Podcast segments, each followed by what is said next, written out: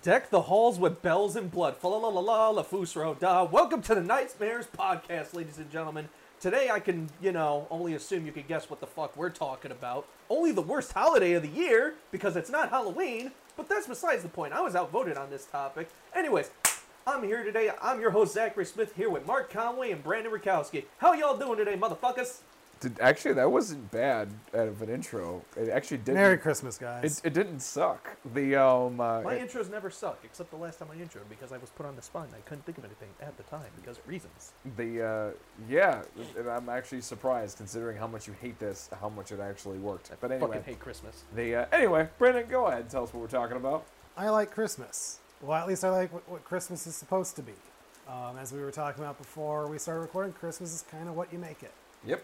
Um, And people make it terrible. th- there are, are a lot of people that just turn it into the most stressful time of the year. I like to turn it into the most relaxed time of the year. Agreed. But that's just me. Agreed. I mean, I've been doing. Maybe I'm doing it wrong. I, I don't I don't think so. The um uh, I think it's a time to to hang out with people that you care about, um and to be reminded about the people that you care about. The uh, I, mean- do that all year long.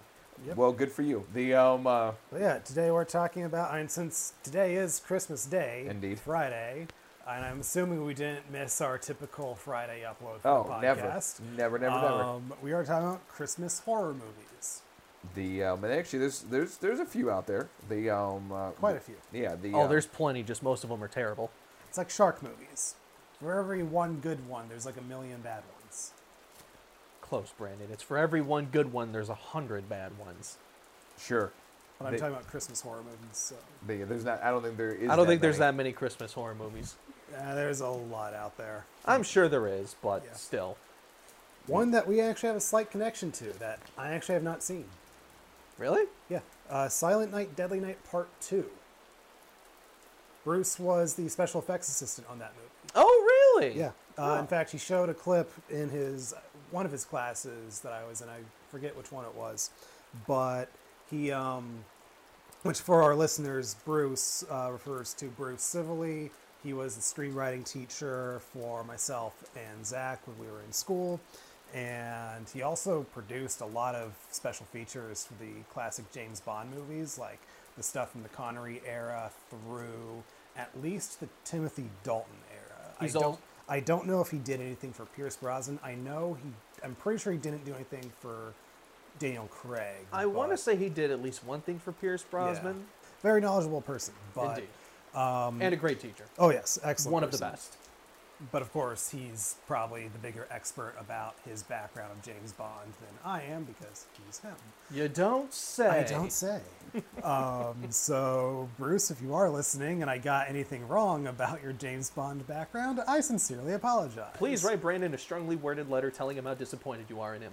Or just you know put a comment in the comments below. Either one will do. Yeah. You, do, do the comment. Um, Because Brandon gets excited when he receives letters from people, and I think he'd be greatly disappointed if he got a very strongly worded letter. He just, well, I would also, walk into the, the. the, way the post office is right now, any strongly worded letter that's mailed to me, I'm not getting for at least a year. Oh my That's god! That's actually a very fair point. He's coming here a year later, and and like or the middle of the summer, and it's like be all disappointed on the couch with like sand with a letter next to him. He's like, he's like, dude, what's wrong? And, and he's like, you know, you know that year ago when we did that Christmas podcast, I finally got that angry letter. it was really hurtful. Anyway, getting back to his involvement with Silent Night, Deadly Night Part 2, he was the special effects assistant for it, and there is one kill in that movie where basically, I. It's been forever since I've seen the clip, but basically somebody gets electrocuted with, um, The hand. yeah, Yeah. yeah, and with uh, what do you call it, jumper cables? I think they were. Yeah. And the hands actually attaching the jumper cables to the person are Bruce's hands in that one shot. Nice. nice. Very cool. Very cool. The uh, so uh, so Brandon, you wanna you wanna kick it off with uh, your list? Yes. A very Um, simple yes. Yes. So I kind of want to highlight some lesser known Christmas horror movies because you, you know every year people talk about Silent Night, Deadly Night, which, like I said, I still have not seen part two, even though our screenwriting team was involved with it, and I actually have not seen the original either. I think Brian Yuzna directed the fourth one. Um, so the two big ones that I just want to sort of mention, uh, because I mean it's like there's no shortage of people that talk about these movies. The greatest Christmas horror movie of all time, if you ask me, is of course going to be Joe Dante's Gremlins. It's definitely on my list. The um, uh, I, yeah, it's definitely on my list. I, I can't not mention that movie without talking about something about Yeah, Christmas. there's a reason why it's a classic. Yeah, let's move on from that though. That's just gonna be depressing. So that's Gremlins, and then the other big one I have is one that I was watching as Mark arrived today, and that's Krampus. Uh, it's just a fun movie. Um, I, my biggest complaint with it though is it's more like about Krampus's minions than actual Krampus. I'll give you that. The um, also gonna be on my list. But it is a very well done movie done by Michael Dougherty, who of course did Trick or Treat and the recent Godzilla King of the Monsters. As a director, I've yet to be disappointed by him. But yeah, I saw that one in the theater, really enjoyed it, and yeah, Mark, since that one's going to be on your list, I'll leave that one mostly for you. Fair enough, But fair enough. I do think it is a very good Christmas horror movie. Other than when I've been on the ships, I do think I've watched it at least once every Christmas season since it came out. Yeah. Um, but yeah, so far, Michael Dougherty overall for his movies are three for three, which means he's also two for two on the holiday horror movies. So, yeah, even though I don't want him pigeonholed as the holiday horror person, he's done a good job so far, I think. Oh yeah, Um, absolutely. and Krampus, uh, just on a technical level, is really went above and beyond on a lot of things. And probably my favorite part of the movie is when the girl is trying to get to her boyfriend's house, and it's just you can't see it. It's like there's so much fog from the snow and everything. It's dark, and just the sound design of Krampus jumping on the rooftops and his howl. Like it's just a really done, well done scene. That's like, and especially if you listen to it with uh, with the uh, full surround mix, like that is sound design that will just make you cold. You, you know what? And, and, and I, I, when I was watching it, and I'll talk more about it when I get there, but I, I do want to say this. This um, that movie had could have been extremely lazy at every turn. Yeah, The- and, it just- especially and since just- there are so many like really cheapoid Krampus movies out there. Yeah, it, it could have like it could have relied entirely on on the on the uh, CGI oriented things. It could have said fuck it to all of the set design, to all of the atmosphere, sound design, um, practical effects, the puppetry. It could have it could have just been really fucking lazy and just said, eh, you know, we got these kind of famous people in in this movie. Like you know, let's just do a you know a horror movie and then call it a day. But there was actually a genuine effort and the and at least in my eyes when i saw it i was like this is something that we would have made because we love to do shit like this um, uh, would it have been the same story no maybe not necessarily but every but a lot of detail and love and care was put into it and i was like these are guys that are fans of the genre Yeah, and I'm, I'm looking at what. Michael Dougherty has coming up, and he did have a hand in writing the screenplay for the upcoming upcoming Godzilla vs Kong. Okay. He didn't direct it, but he did direct King of the Monsters, which I really liked. I think it's probably one of the most underrated movies of 2019, probably. If Oh, absolutely. If not the most underrated movie. The thing that annoyed me about that movie is with 2014 Godzilla, everybody's just like, "There's no Godzilla, there's no Godzilla," and I agree. You call it Godzilla, and you put Godzilla into next and next then to none they of gave it. us a movie that's full of Godzilla and monster fighting. Everyone's just like, "There's too much Godzilla and monster fighting in this movie." It's just like, are you fucking kidding me? Fuck you! Dude, I this think- movie was phenomenal. it was awesome. I It was great. I we think- saw it in IMAX, and I fucking loved it. Dude, I think everyone just loves to bitch. Like, and that's just at the end of the day, that's just what it is. The um, uh, But he is also apparently going to have a hand in the writing for the upcoming Hellraiser TV series. oh, Yeah, I don't care. I'm it just, just yeah. Which I mean, I, I know Hellraiser's kind of gone through some very cheap hands as of late, You but don't say. uh, oh yeah, but um, I mean, if it's going to be in the hands of somebody like Michael Dougherty, who has literally put so much care into everything he's had involvement with, that at least gives me hope. The um, I, And apparently, on the directing side, we're getting David Gordon Green, who did the most recent Halloween. So Okay. it's, it's at least in the hands of people that know what they're doing. we'll see. the um, I'm not gonna get my hopes up. No, nor should you. But you know, at the end of the day, though, but like Brandon was saying, it is in the hands of people that have a proven track record for giving Fair. a shit. I, I, I am more excited for this than I am for what whatever that found footage Hellraiser was. We're not going to talk about that. yeah, That was was just, that Revelations or Judgment? Either either way, the one that was. I'd rather hear that Hellraiser is in the hands of Michael Dougherty and David Gordon Green than hear that Hellraiser is still in the hands of Dimension Extreme. Yeah, I, I will say this: the last Hellraiser movie that came out wasn't terrible, but it wasn't really good either. It just was like this is doesn't even feel like Hellraiser. You, oh, you have Pinhead in it, and he's not a bad Pinhead. The guy that got to play it actually did a pretty good job, but it was just like this is, eh, It's like the Ben Affleck Batman thing. It's not his fault the script sucked. yeah. the bloody mess. Um, since we just talked about Krampus, I think that's a good segue into the first one I have. And it's one that I actually just watched today. And it's one that it actually came out the same year as Krampus. And I did think, and I avoided it for the longest time because I did think that it was one of those cheapoid knockoff, like not sci fi channel, but you know, sci fi channel quality type movies. You know, they're a dime a dozen. Um, if you search Krampus on Amazon Prime, you see like There's a a shit ton. Yeah, there's a lot of Krampus movies.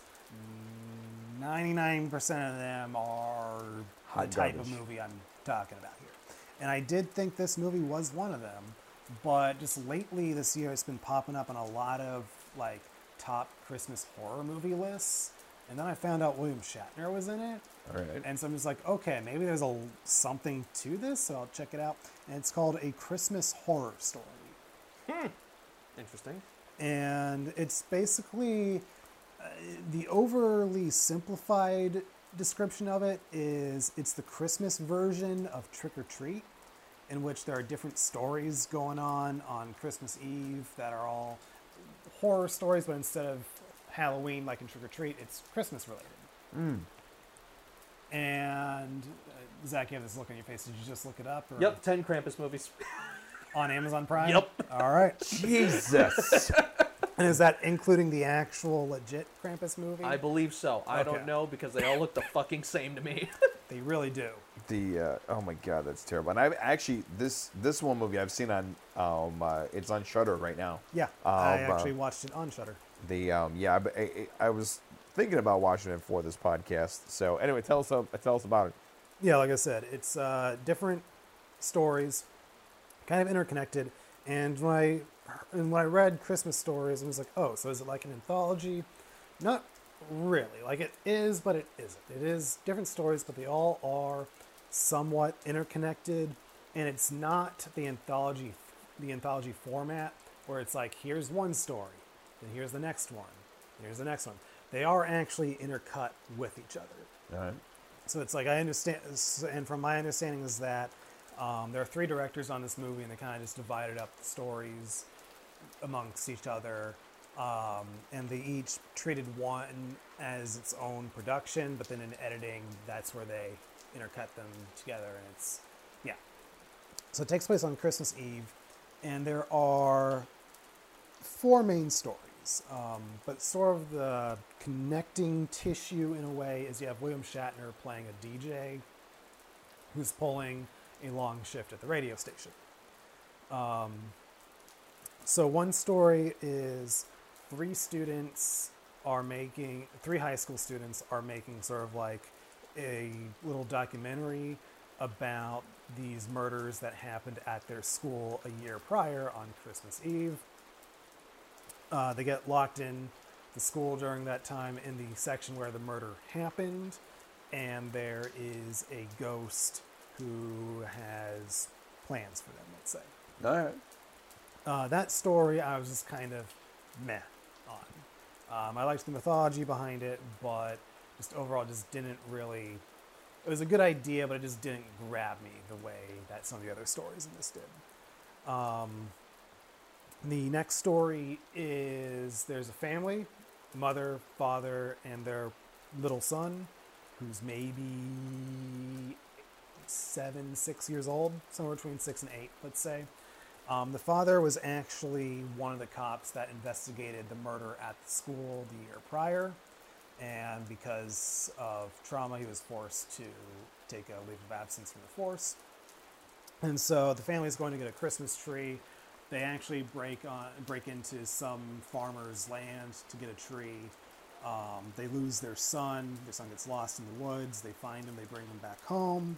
But it turns out, and somewhat small spoiler alert, it turns out that the kid that they found isn't their actual son, but rather a changeling. Yeah. And I actually liked this story quite a bit because, like, you don't get changeling stories, like, ever. Like, e- even Clint Eastwood's movie Changeling isn't an actual changeling. It's that's just the title. I've seen it one other time um, in an episode of Supernatural. That and is it. That's not even a movie. That's a TV show. correct.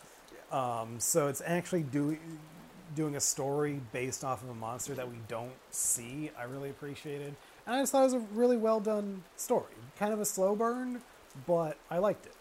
Nice. Um, once they introduced, like at first it was like, all right, where's this going? But then once the changeling aspect was introduced, it was all right. I like where this is going. nice, nice. I like it. Uh, third story, uh, there's a family, um, uh, mother, father, son, daughter, and the daughter is actually friends with the three students doing the documentary. And in fact, she was supposed to be with them at the school, but her family's making her go out of town to visit their aunt. And their aunt tells, basically tells them about the spirit of Christmas known as Krampus. Um, she makes them leave because she doesn't like them. And basically, on on the road home, they're in a car accident and they're basically hunted by Krampus. So we got another Um, Krampus. This one, and I wanted to like this story more than I did. All right. Um, I really liked the idea of it. I liked the characters. Like much like the actual Krampus movie that we were talking about, these are not good people, which I think is kind of necessary for a Krampus story. Um, You would think. ki- kind of like what the the big thing with this one is. So, like I said, this the movie does intercut between the stories, and for the longest time, I felt like this story kind of just fell off the face of the earth in the movie. Yeah. So it's like it sets it up, and then just, it just went a really long stretch of period of time without going back to it, and until finally it did. I'm just like, all right, so th- this story is still going. All right, um, but yeah, they're just trapped on the side of the on- side of the road, pretty much being picked off by Krampus. Um, they take refuge in a church, and basically, family drama is uh, brought to light. The uh, oh, of I won't course. spoil what, but it's like, oh wow, these people are worse than I thought they were, and I already thought they were pretty terrible. That's usually how that happens. Um, and then the ending of that one wasn't bad, but it was also kind of just like, all right, that was weird. Um, I won't spoil, but you know, it, but it, it was a fun one. Um, it- good, simple idea. I just feel like it was done a disservice by the movie by just kind of ignoring it for a long stretch of time. Hmm. Um, but I do think that was a solid one. Okay. Yeah, fair enough. And then the final story, and this is the story that's on the cover of the movie and the poster. And yeah, I was wondering when when Naga was going to come. That is a very very specific Yeah. like movie poster. And it's actually probably the poster is the reason why I avoided the movie because, like I said, it looks like one of those cheap knockoff Krampus movies. Mm. It looks like it. Um, but it's basically Santa Claus in the North Pole. Um, his elves all get infected and become zombies, but they're not like brainless zombies. Like they can still talk. Mm. And they basically become like really rude and nasty and evil. Okay. Um, and so Santa's basically having to kill his way through his elves. So they basically turn into trolls rather than elves. Yeah, I guess so. But they're undead. Oh, So okay. So, they are undead, and it basically culminates into Santa Claus versus Krampus. I will not spoil the ending of this one. okay. Um, the ending of this one is a twist. I'll call it that. Not the greatest twist. Not a bad twist either. But a twist But it's enough of a twist that if you haven't seen it, I don't want to spoil it. And in fact, I kind of semi apologize for even saying there is a twist. Okay. Fair enough. Um, and yeah, overall, it was a fun movie. Uh, I d- it takes its time. It really takes its time. It's an anthology Um, story. They Yeah, often do. And it's like it's like it's almost 20 minutes longer than Trick or Treat. And like Trick or Treat's only like an hour and 20 minutes and that movie just keeps moving. Okay. Like it, it that movie is just pure story. Like it doesn't stop for anything. It's just like here are your stories that we're going to tell them really well. Whereas this movie really takes its time to get going. And so I do wonder if I would have liked it more if it did, if it was closer to the runtime of Trick or Treat, and d- didn't have, if they didn't give it time to just, like, you know, Marinate. marinate. Not even marinate, but it's just kind of like I feel like it's just trying to pad the runtime when it didn't need to. Fair enough. Um, Like it, it just felt like it had a lot of extra skin on it. Okay. Is what I'm saying. All right. Um, not that that's a bad thing, but I, I felt the length in the first half, but it did pick up in the second half. All right. Well, uh, yeah. As long as you stick the landing, you Yeah. can forgive a lot of stuff. I'd rather a movie be slower in the beginning, but pick up in the end and end well, than a movie start really well and just completely fall apart. in the second Oh yeah, a fucking disaster if that happens. Yeah. Um, but yeah, v- very much worth a watch. If you're like me and you were avoiding it because of the poster and you thought it was a knockoff Krampus movie, it's not. It is above that line of standard. It is a legitimately well done movie. Maybe the slow pacing will put you off, maybe it won't, but it is a good enough movie that it's worth seeking out and watching at least once. Fair enough. Fair enough. Um, and then I have two more that I want to talk about. And the next one I have is one that I showed you guys. Better watch out.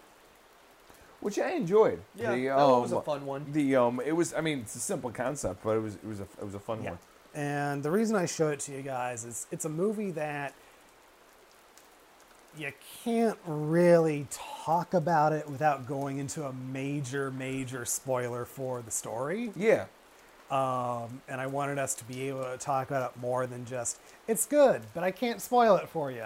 Moving on. Fair enough. I wanted something a little more than that. Um, so if you haven't seen Better Watch Out, um, Spoiler alert. spoiler alert. Yeah.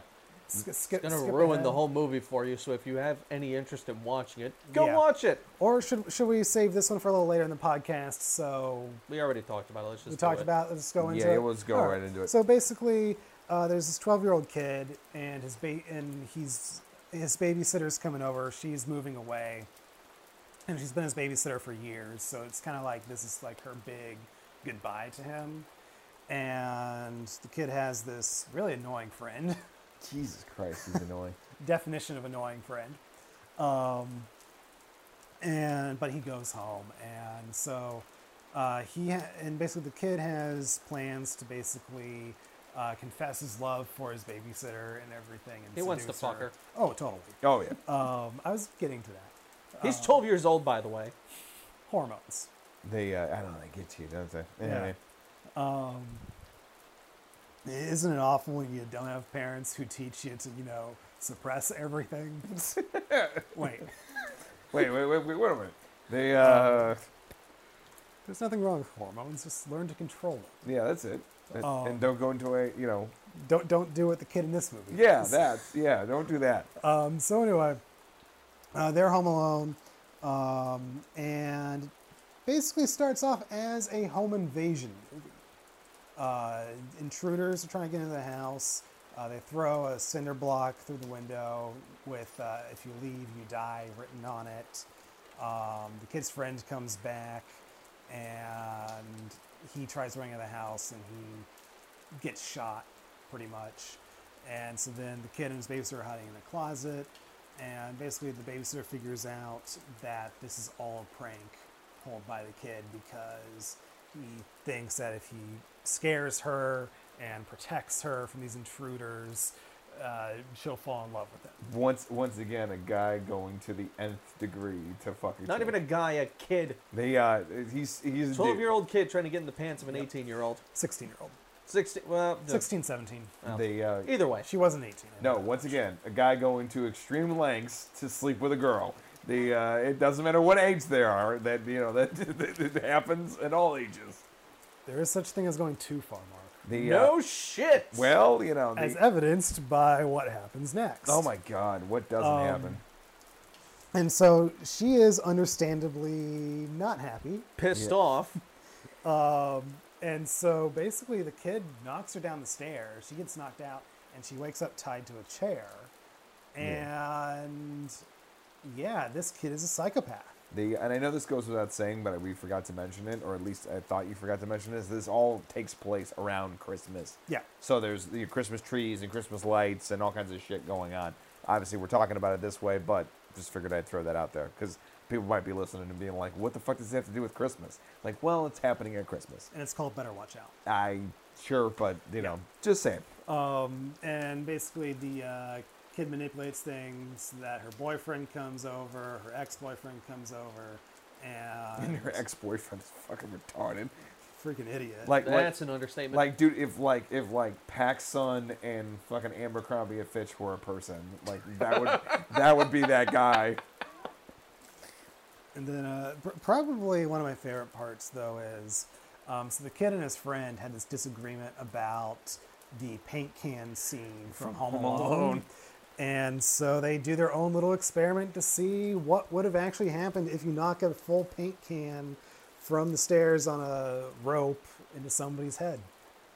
And you find out. It, it didn't end well for the boyfriend. I'll put it that way. No, it did not. Um, the uh, yeah, I enjoyed that. I enjoyed it. The um, uh, I, I enjoyed it. I think my only critique of it, though, and the more I think about it, and this is just a personal thing for me, I would have liked the belief in the prank to go on a little bit longer than it actually did. I would have liked it if if the it wasn't That's half, basically half of the movie. Um, like it was, it was almost split down the middle. Yeah, of, it is al- half and half. like it's not quite through the halfway point where it's revealed. It's it's pretty close, but I would have personally liked to keep that portion that was the half in the last third, in the last act. I would have truncated it. Um, really. Um, I think that the pace would have been even faster, Mm-hmm. um, and I think I would have liked it if it was a little bit more phonetic.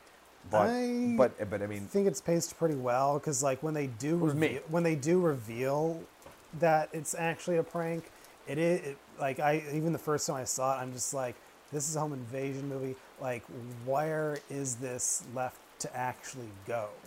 With because like they already killed the kid's friend, killed yeah, killed the prince marks, with a ping pong gun. It's literally just them. They're cornered in a closet.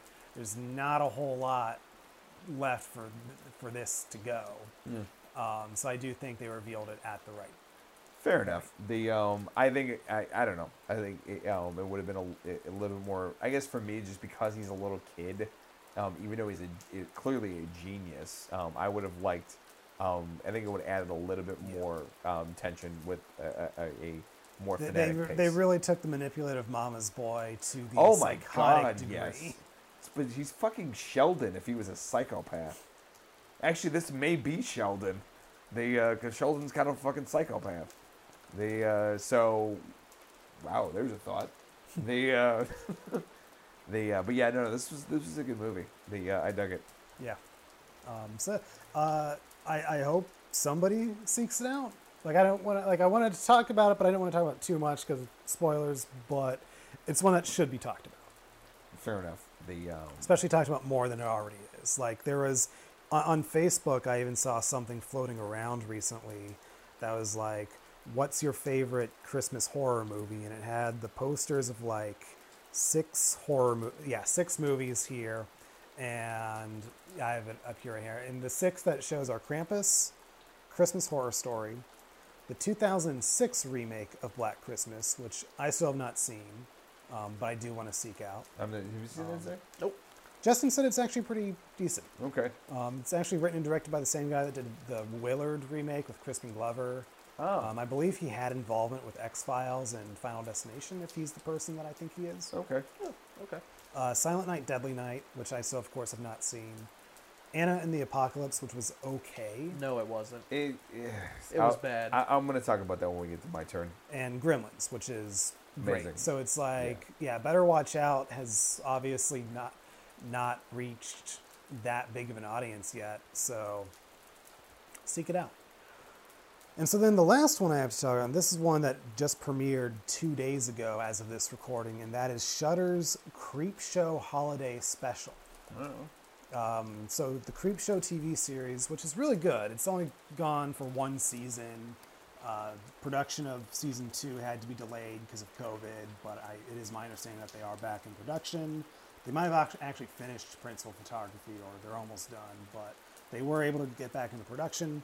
But to still give their audience something, um, this past Halloween they gave us an animated special, and now they've given us a holiday special. Now, normally each episode is two stories, but this one they did one double long story instead, based off of a short story called Shapeshifters Anonymous. In fact, the story retains the name Shapeshifters Anonymous. And it's about a man who believes he's a werewolf who's killing people. And he seeks out a uh, one of it's sort of like AA, but for shapeshifters. Huh? Okay. And there's one person there who says she's a were cheetah, one is a were boar, one is even a were tortoise. Who Um, the fuck would want to be the weird tourist? Somebody who's really boring and unimaginative. That that. Well, it's that it's not is- that he wanted to be it; it's Oh. that's what he became. I, it, it's- But is he though, or is it all bullshit? the uh, that sucks. Yeah, I mean, I, Oh, it gets weirder. Um, and then you have one member there who isn't even actually a shapeshifter; she's just a furry who dresses up as a hippo. Oh god, what? Fucking hippos aren't even fur. Oh Jesus Christ! And then you have one person there who just sits there, doesn't say anything. Nobody knows what he is or why he's there, but he's, came he's for the free there. coffee. The, He's just there. He doesn't even do anything. He just sits there. Yo. Says nothing.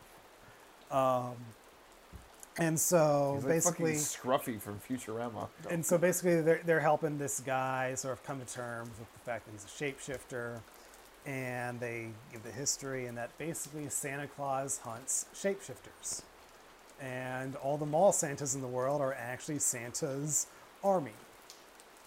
And then Santa's army tracks them down. And so they have to defend themselves and shoot up Santa's army. And then actual Santa shows up. I, I, I have, I, I don't, I have nothing. I feel sorry for the tortoise. Holy shit! Um, Oh my god. It's a random pastime for Santa Claus. it is a very bizarre 46 minutes. I, Clearly, It Yeah. is not bad. I want to be clear about that. Um, but and I watched it with Justin, and I'm and what we said at the same time when it was over. That was weird. yeah, it sounds fucking weird. Like I can only Like, imagine what was it actually is. It was really weird. I've Like it was, never heard of a weird tortoise. like it was probably one of the weirdest times that I've ever had watching a TV show. and you watch Preacher. It- Um, it's it's super weird. damn, Um, that's really fucking weird. it's not bad. It's I- worth it's worth it's worth watching. All right, fair. I mean, I'll take your word for it for sure. But I It, it was funny. Eh, All right, it, it had that Creepshow humor to it, okay. but it was really weird. It's also Creepshow. Creep Show is pretty weird. Yeah, this is weird even for that. That's surprising. That is very surprising. The um, Like it's like what was what was Greg Nicotero on when he directed this? drugs, lots of them. The Um, um, uh, That's an understatement. yeah, lots of drugs, and the and the good kind of drugs, not the bad kind of drugs. But yeah, That's um, debatable. But yeah, it was a good time, a weird time. Looking forward to season two. Now that Walking Dead's going to be coming to an end, I hope he's able to put even more time into future Creepshow stuff. Okay. because I'm really liking. Overall, I'm like really, uh, on average, two stories per episode. We have six episodes in season one, plus the holiday special. So that's seven episodes, 14 stories plus a holiday special. So we basically have 15 stories, and only two of them I just didn't like. So 13 out of 15 good stories so far. That's pretty keep, good. Keep it coming. That's pretty good. The um, uh, And yeah, that's pretty much my Christmas horror list for So- today. Um, ate up more than half of our time today, but that's okay. um, I I, only I have a feeling I had the most out of the three of us Agreed. today. So The, um, I'll pass it on to one of you two. And, and, and Zach gets to talk about Anna and the Apocalypse, his favorite Christmas uh, horror movie That movie ever. was fucking terrible. the uh, That movie was hard to watch. please tell us about it. It's a musical. it's a Christmas musical that forgets it's a musical, but when it remembers it's a musical, it's a bad musical. Because one, the lip sync is some of the worst lip sync I've ever seen in cinematic history, and two, the voices of the people who are singing do not match the voices of the people who are actually on screen. It is really fucking annoying and cringeworthy to watch.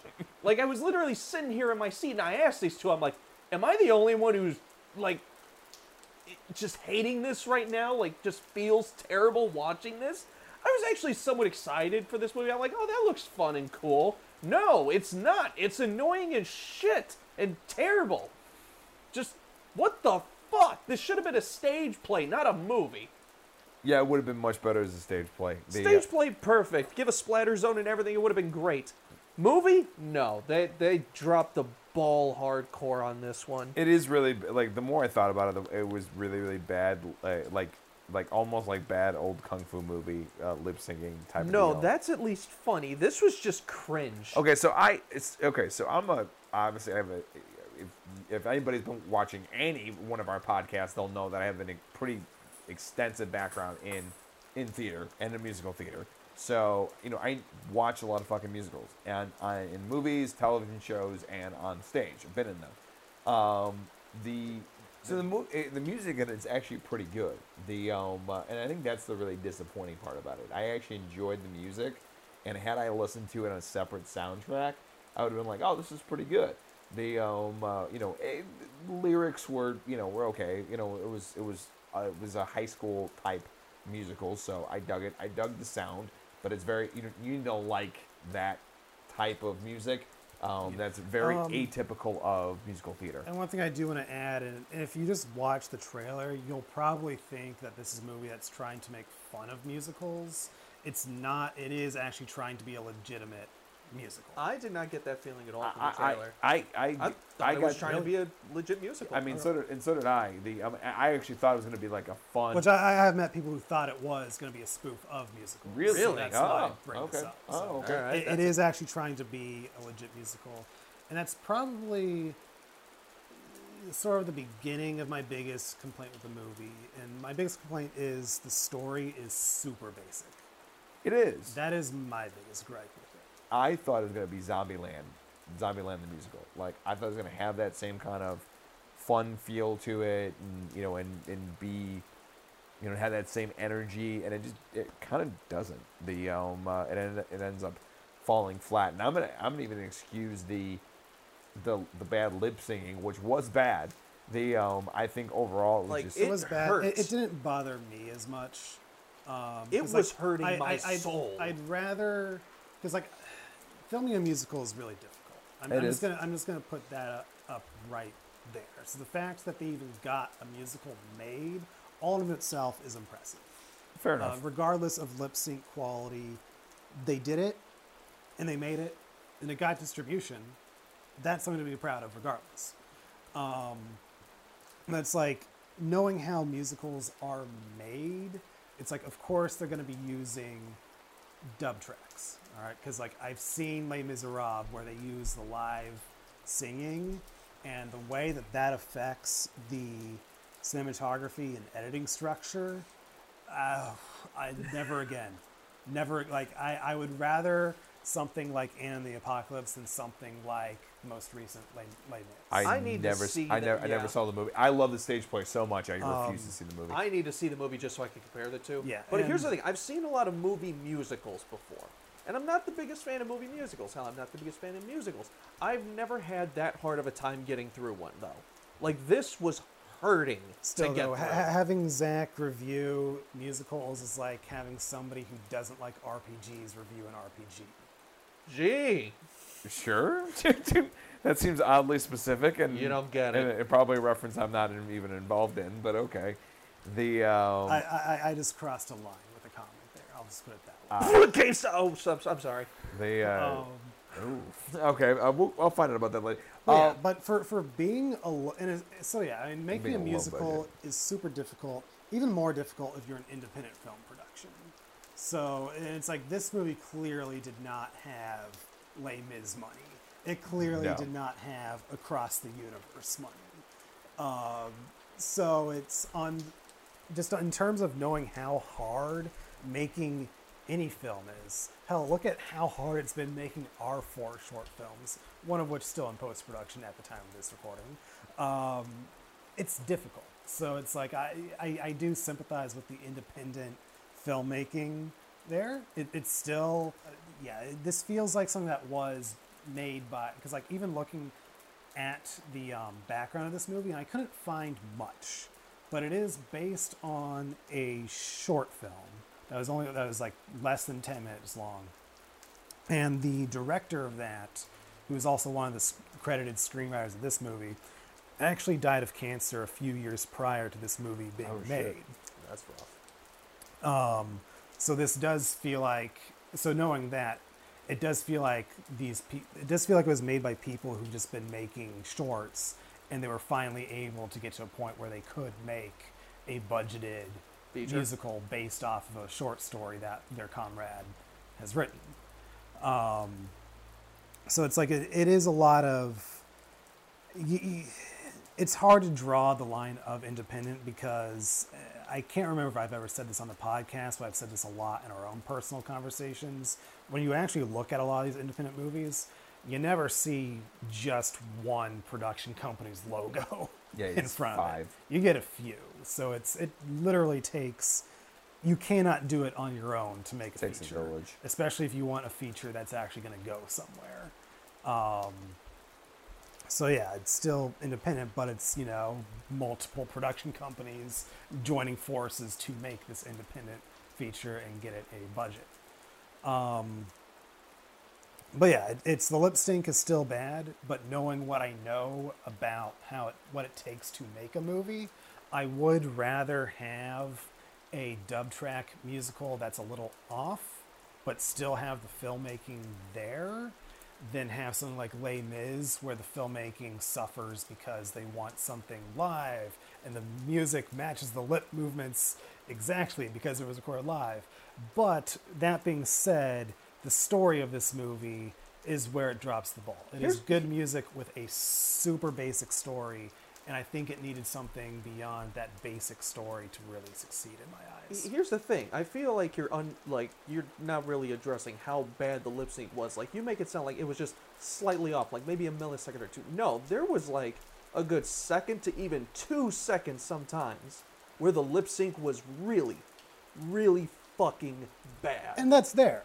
But I don't think it's as I don't think it's as bad as you're making it sound. But also, like you said, it's not as willy nilly as probably I just made it sound. It's So- somewhere. so in, somewhere. so, uh, uh, well, how about how about I be the person in the middle? And actually, you know what? My biggest criticism is actually not not that. Um, uh, it's it's I agree with everything that both of you said, and actually, it's something that you said that once you see it, you can't unsee it.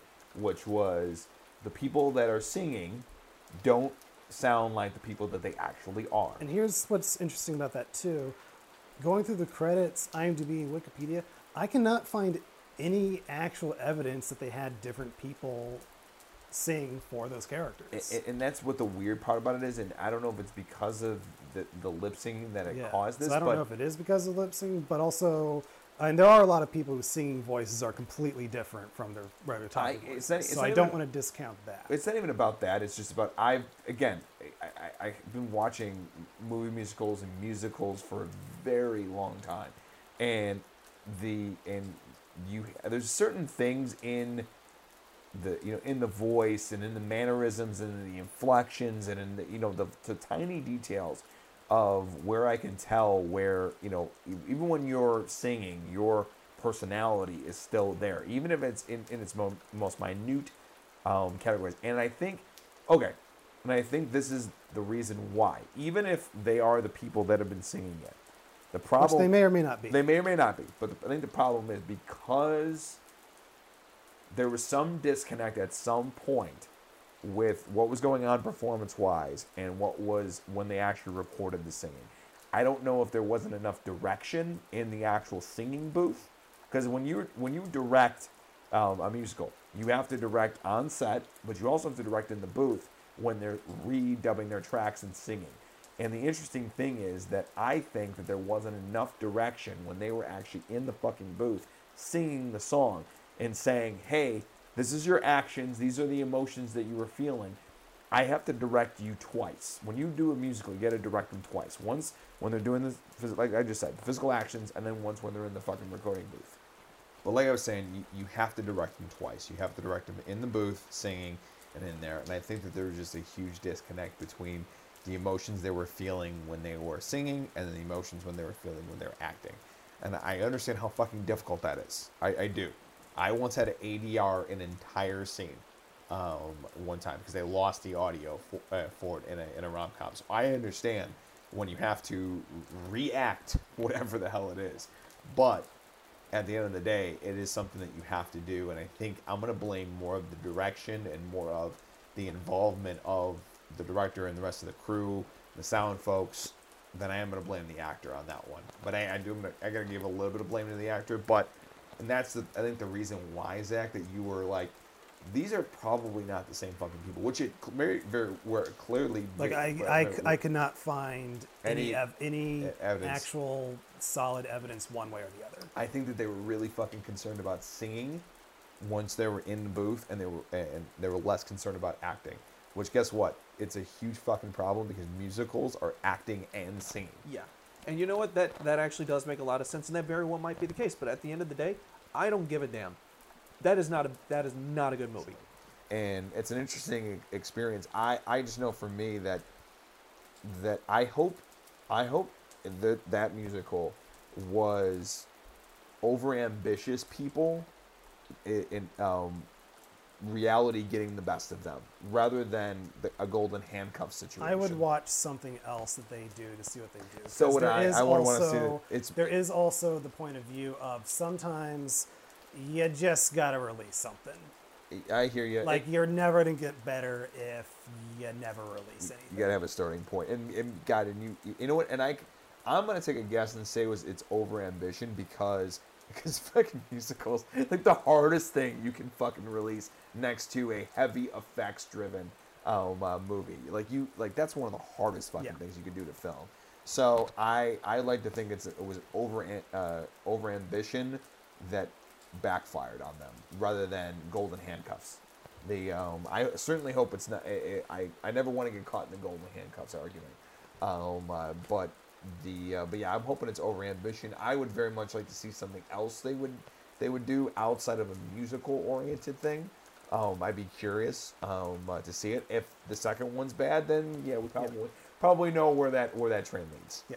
The um uh, anyway um uh, so uh Krampus and, and Gremlins I think are both great. Gremlins is always my, so fun story about me. Every time I am wrapping my Christmas presents, I watch Die Hard. Watch it every year while I'm wrapping my Christmas presents. If I exceed the uh, the time allowed for Die Hard and I'm still wrapping presents, Gremlins is the next movie I go into right after that. The um, I absolutely love Gremlins. Um, I, I have for a long time, and arguably, I still go in fights with myself about which one I like more, um, Gremlins one or Gremlins two. Um, you really, because I I would have thought I never would I would even remotely come close to having that kind of challenge in my life until I actually saw Gremlins two, and I'm like, fuck, I really it, this is really kind of bothering me. The um, uh, I mean, you know, it's it. There's a spider gremlin to Angel of Death by Slayer. What the fuck's not to like? The uh, the uh, even Zach's like I just I the, the the image just just does wonderful things, but um, but yeah, just like the aesthetics of Gremlins, the you know um the you know the set design, the script, um everything that's going on. The I, the fucking fight in the kitchen is probably my favorite scene in that whole movie. Um, and actually, was originally supposed to be way more violent than that. I heard it some like some behind the scenes feature. Like originally, I think the mom was supposed to die, and that whole scene was supposed to be much more violent than it actually was. I don't remember reading anything like that. Like the biggest difference between script and filming that I can think of for that movie is Gizmo was originally supposed to become a gremlin. I did hear about that. and they decide during filming that no, let's keep him good, and that's why Gizmo doesn't move around a lot in the second half because they really only designed the Gizmo puppet for everything that he did in the first half. Mm. So Fair yeah. enough. I know they had a lot more movement in the second one. The um, but but yeah, I, I love that scene watching a fucking mom throw a gremlin into a microwave till he explodes. It's pretty great. The um, uh, but yeah, overall it's fantastic. Um, I just watched um, Krampus uh, for the first time the uh, a few days ago. I actually really enjoyed it. I have my problems with it for sure. Um, it's not perfect. Um, there's a couple things that like I think this That was your first time? that was my first time seeing it. I'd never seen it before. Um, I, the um, I, I, it's basically a home invasion horror movie combining with family vacation, um, Christmas vacation. The uh, you never saw Christmas Vacation? Nope. The two- oh, dude, you Yeah, guys I've never both seen it either. Those, they're, oh my god, it's such a good movie. Everybody says I should. You really And should. by It's- everybody, I mean Justin. It's your, it's dude, it's your kind of movie. The um, and Zach, you you you would dig it as well. I'm not big on Chevy Chase. Um, if you're gonna, that's probably the best vacation of the vacation series. Um, uh, the uh, probably next to the original, um, and then Vegas. Yeah, the uh, Christmas is pretty awesome. Anyway, um, the uh, I this again I said this earlier, but the set design and everything around it was great. It really could have been a very lazily done movie, and it and it wasn't. It was done by people who actually gave a shit. Um, and there's a there's actually a, a fantastic animation in in the movie. They do a like a, a a past story. It's in the same vein as Coraline, um, and it is really good and surprisingly like heartfelt in the middle of it. Um, one of the biggest criticisms that I heard from people, you know, from people before is, is like, oh, all these people are terrible people and they're all dicks and everything else. I'm like, yeah, they are, but they're but they're not unredeemable. They're just, you know, it's just a family, it's family squabbles, which happens at every Christmas. They made them sound, you know, in the, all the re- negative reviews, they were like, oh, they're all awful, and I was like, they're that eh, made them sound like hardened criminals or, or vindictive, horrible people. I'm like, this is family drama bullshit that you would see at any Christmas at all. You know, The truth hurts, Mark. I, I mean, you know, no, it's it. I actually, I, love No, this. like I, I'm saying, do, do you think those critics who took issue with that were maybe seeing a little too much Probably. real life in it, and they Prob- got butthurt over Prob- probably, probably. Oh, butthurt. I, I, what we should bring that back. it? I- I- 1990 called. Oh, love it. The um, uh, but I loved how sarcastically cynical that movie was. Um, it had a lot of cynicism to it. Like the whole opening scene is like it. Like this is how Zach feels about Christmas. Like the spirit of this movie was like was so much about how Zach sees Christmas with such a cynical fucking eye. The um, uh, especially not wrong. especially the opening scene with like all the Black Friday in slow motion is fucking hilarious. It's literally like like a doorbuster where a bunch of people get fucking trampled, and then like this giant fat security guard literally tases two Just out of people. curiosity, have any of us ever actually done a Black Friday No. Nope. shopping? I had no- like no, at never. the moment the doors no, open. No, never, never, Never. wanted to it. And Neither also, have I. and also, piece of advice: never buy electronics on Black Friday because they purposely sell shit for Black Friday. Yeah. If you check the barcodes, it's one digit off, the or has an extra digit. Um, it literally has like an F or a D on the end, and it's specifically electronics that are more than likely to break. And ninety percent of people don't buy the fucking warranties.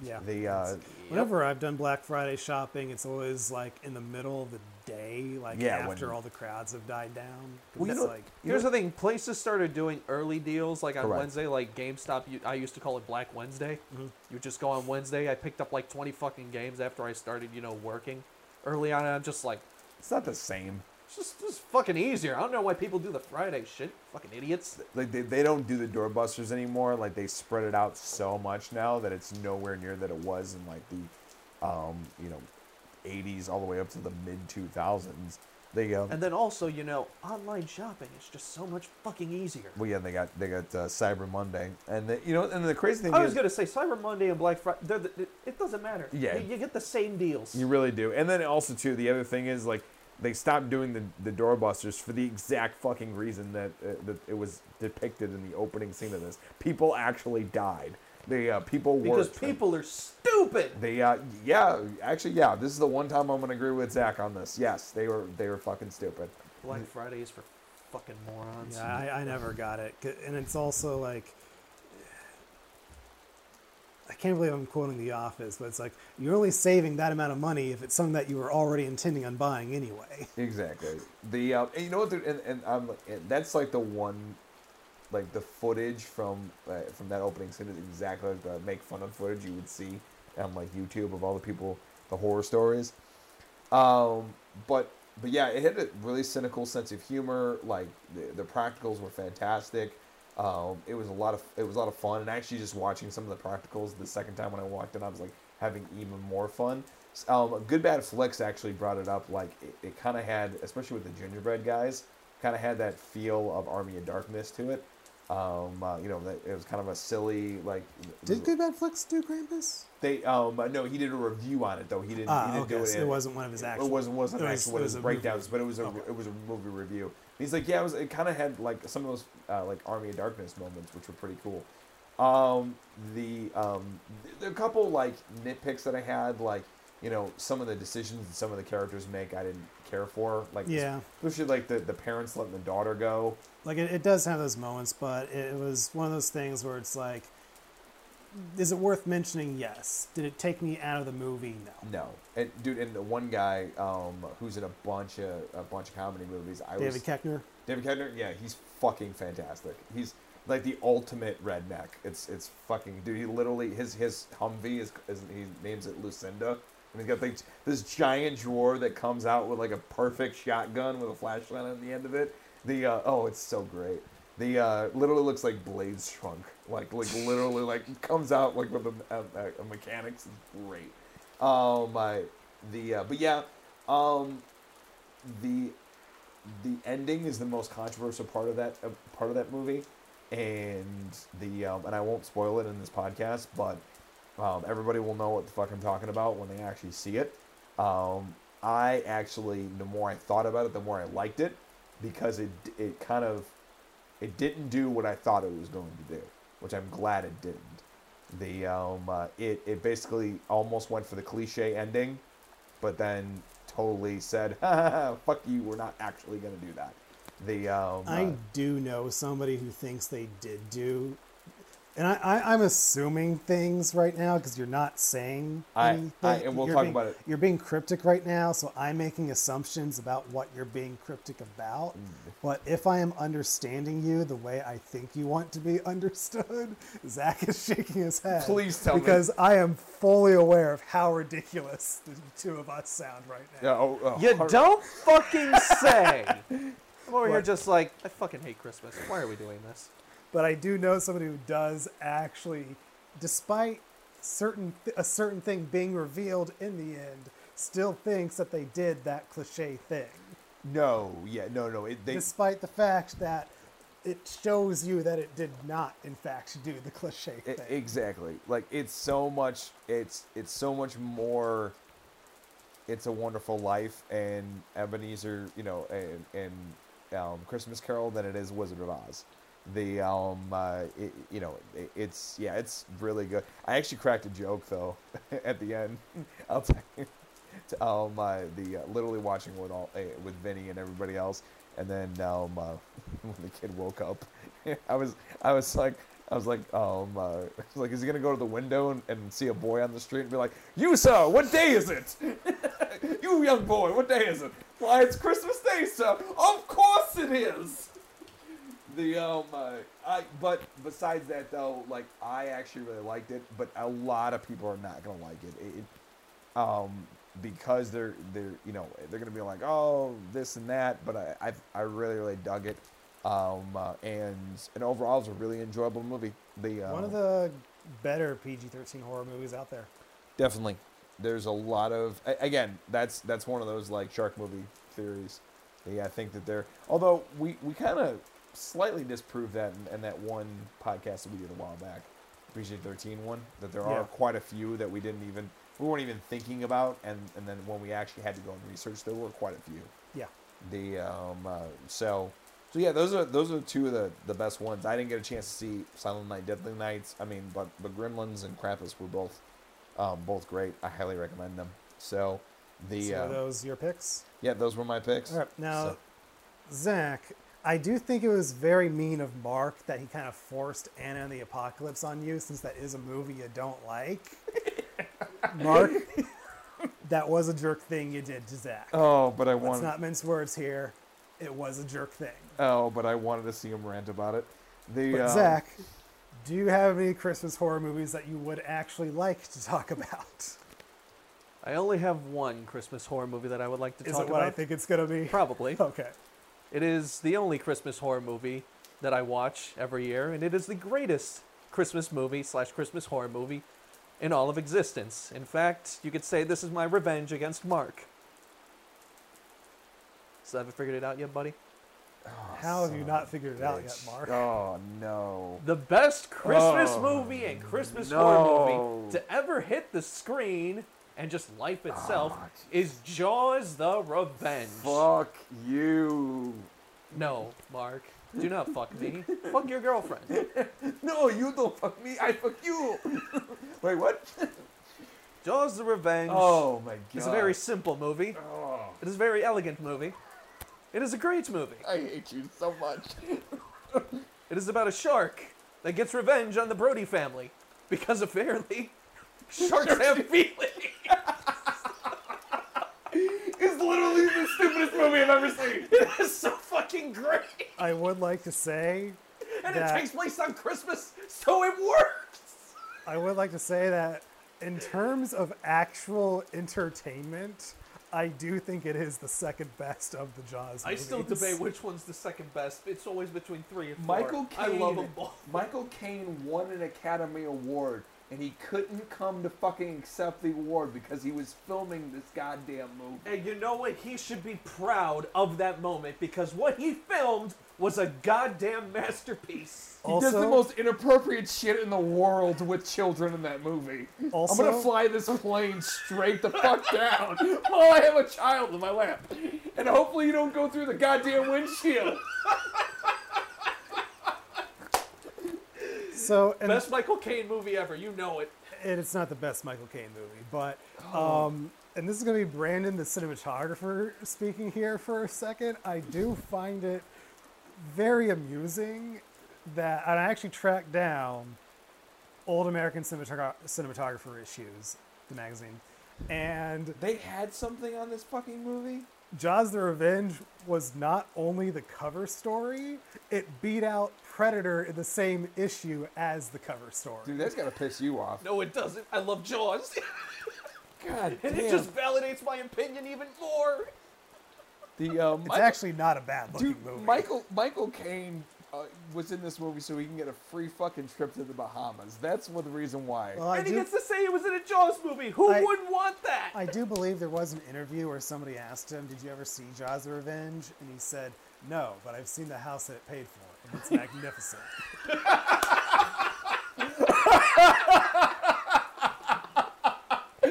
oh my god, that is amazing. Oh God, I love this movie. If you haven't seen it for some reason, I don't blame you, but you really should watch it. It is a fucking dumpster fire. Just, just to give a little backstory, there's a the novelization of know this what? movie is great. So, keep talking. Okay, I'm gonna get something. Okay, you do that. Oh, but yeah, the son of a novelization of this movie expands a little bit more light on this. So the reason, you know, the shark apparently has a grudge against the Brody family is because when uh, Chief Brody, back when he was a cop in New York, I guess arrested a witch doctor or a voodoo priest or something along those lines. It's been many a year since I've read the book. And the witch doctor, voodoo priest, whatever the fuck it is, placed a curse on the Brody family. A very specific one, so that a shark would haunt him for the rest of his life. because that makes sense.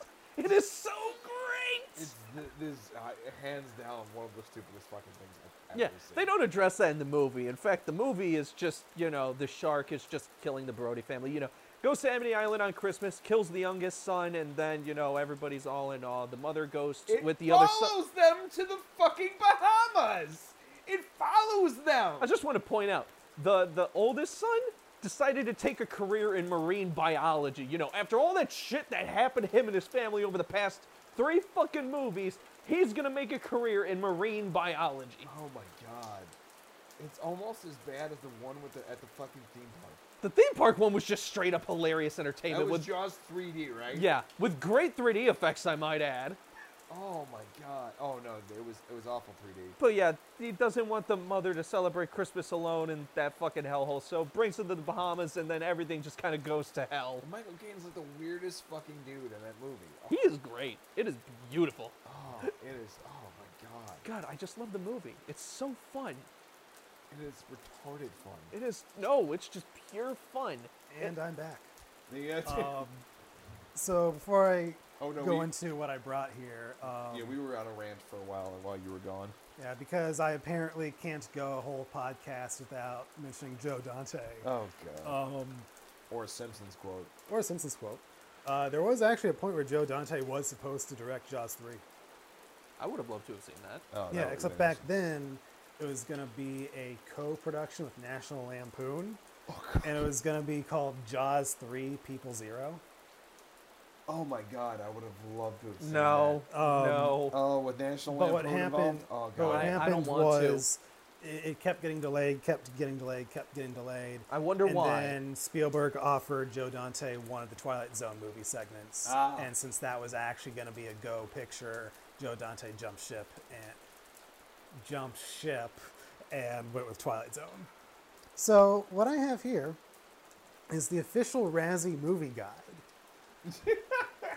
and there is actually a chapter dedicated to Jaws: The Revenge. There's a whole chapter. Jesus Christ. The chapters are super short in this book. All right. Um, There's a quote in there that you have in mind. I know there, there is. I like how it's at the beginning of the book as well. It's like one of the first fucking yeah, well, pages. it's uh, divided into sections, and this is in a section called All God's Creatures Large and Lame. And the other movies in this section are Anaconda, Ape, The Beach Girls and the Monster, The Giant Spider Invasion, Goliath and the Dragon, Jaws the Revenge, Yeah. King Kong Lives, and Trog. I don't know, but I really want to see the movie Beach Girls and the Monster. So have I. Um, And so it's got some actual critic quotes to start the chapter. Uh, from Roger Ebert. Not simply a bad movie, but also a stupid and incompetent one. A ripoff. Rip off. From Desson Howe of the Washington Post. There's more suspense in On Golden Pond. Some sequences among the humans are so pathetic that you begin rooting for the shark. Well, it's the Washington Post. So. And then from Variety, the attack sequences, full of jagged cuts and a great deal of noise, more closely resemble the view from inside a washing machine. It mentions how Mrs. Brody is so mad she starts remembering incidents from previous Jaws films that happened when she wasn't even there. Hey man, those flashbacks, they're great. You got to remember the good Jaws movie, right? She spins the ship's wheel wildly towards the shark, impales it on the broken prow, and it explodes for no clear reason. How is that not awesome? That's the Power Rangers effect right there, folks. There you go. Explosions happen for no reason. They really do. Then comes the most blatant test market ending of all time as Van Peebles is suddenly found alive and everybody gets to go home happy. Pete- Everybody but the paying patrons, that is. On opening night in Hollywood, Jaws the Revenge was regularly greeted with audience guffaws, and when it ended, an extensive angry boo was left lingering in the air. in large part because of his Worst Actor nominated performance here, Bruce the Shark received our 1987 Worst Career Achievement Razzie Award, and no one found our choice fishy in the least. Someone needs to light that thing on fire after this. Oh my god, it's yeah, it's so disgusting. Fucking movie. The uh, oh man. The So- Razzies. They used to be sort of relevant.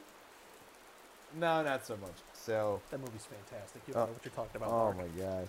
The uh, so, um, I think that that's a This is a really interesting podcast. This really was an interesting one. The um, uh, I and actually I have no question of the podcast just because that uh, in-depth conversation got real deep. So I'm gonna I'm gonna Yeah, I'm like, gonna like I said, I've never gone so much for a movie that I overall just think is meh. meh.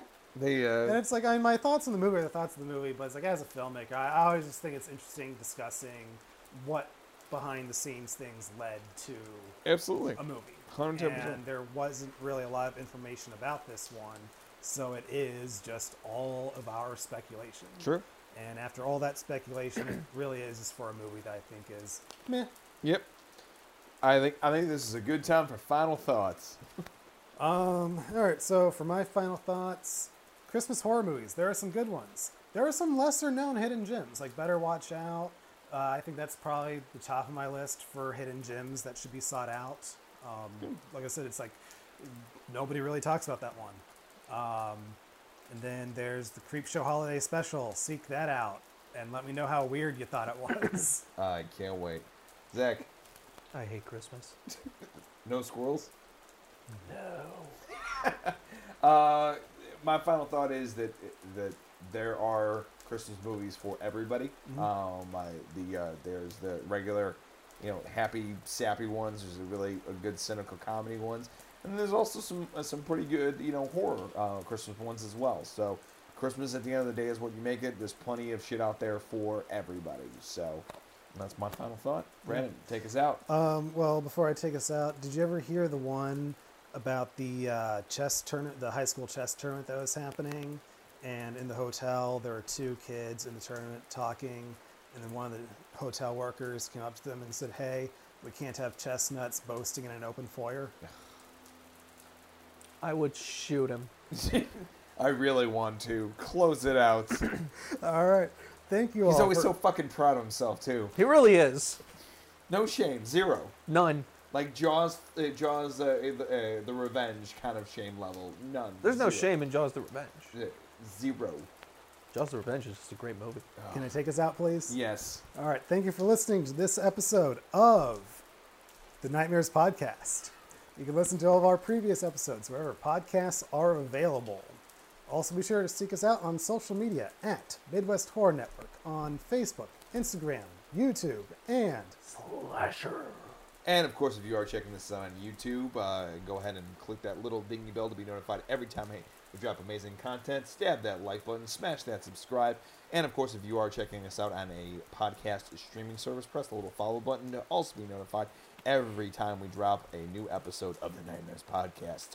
Merry Christmas, filthy animals. We'll see you later. don't you mean Scary Christmas? I'm gonna stab you. Merry Christmas. Later.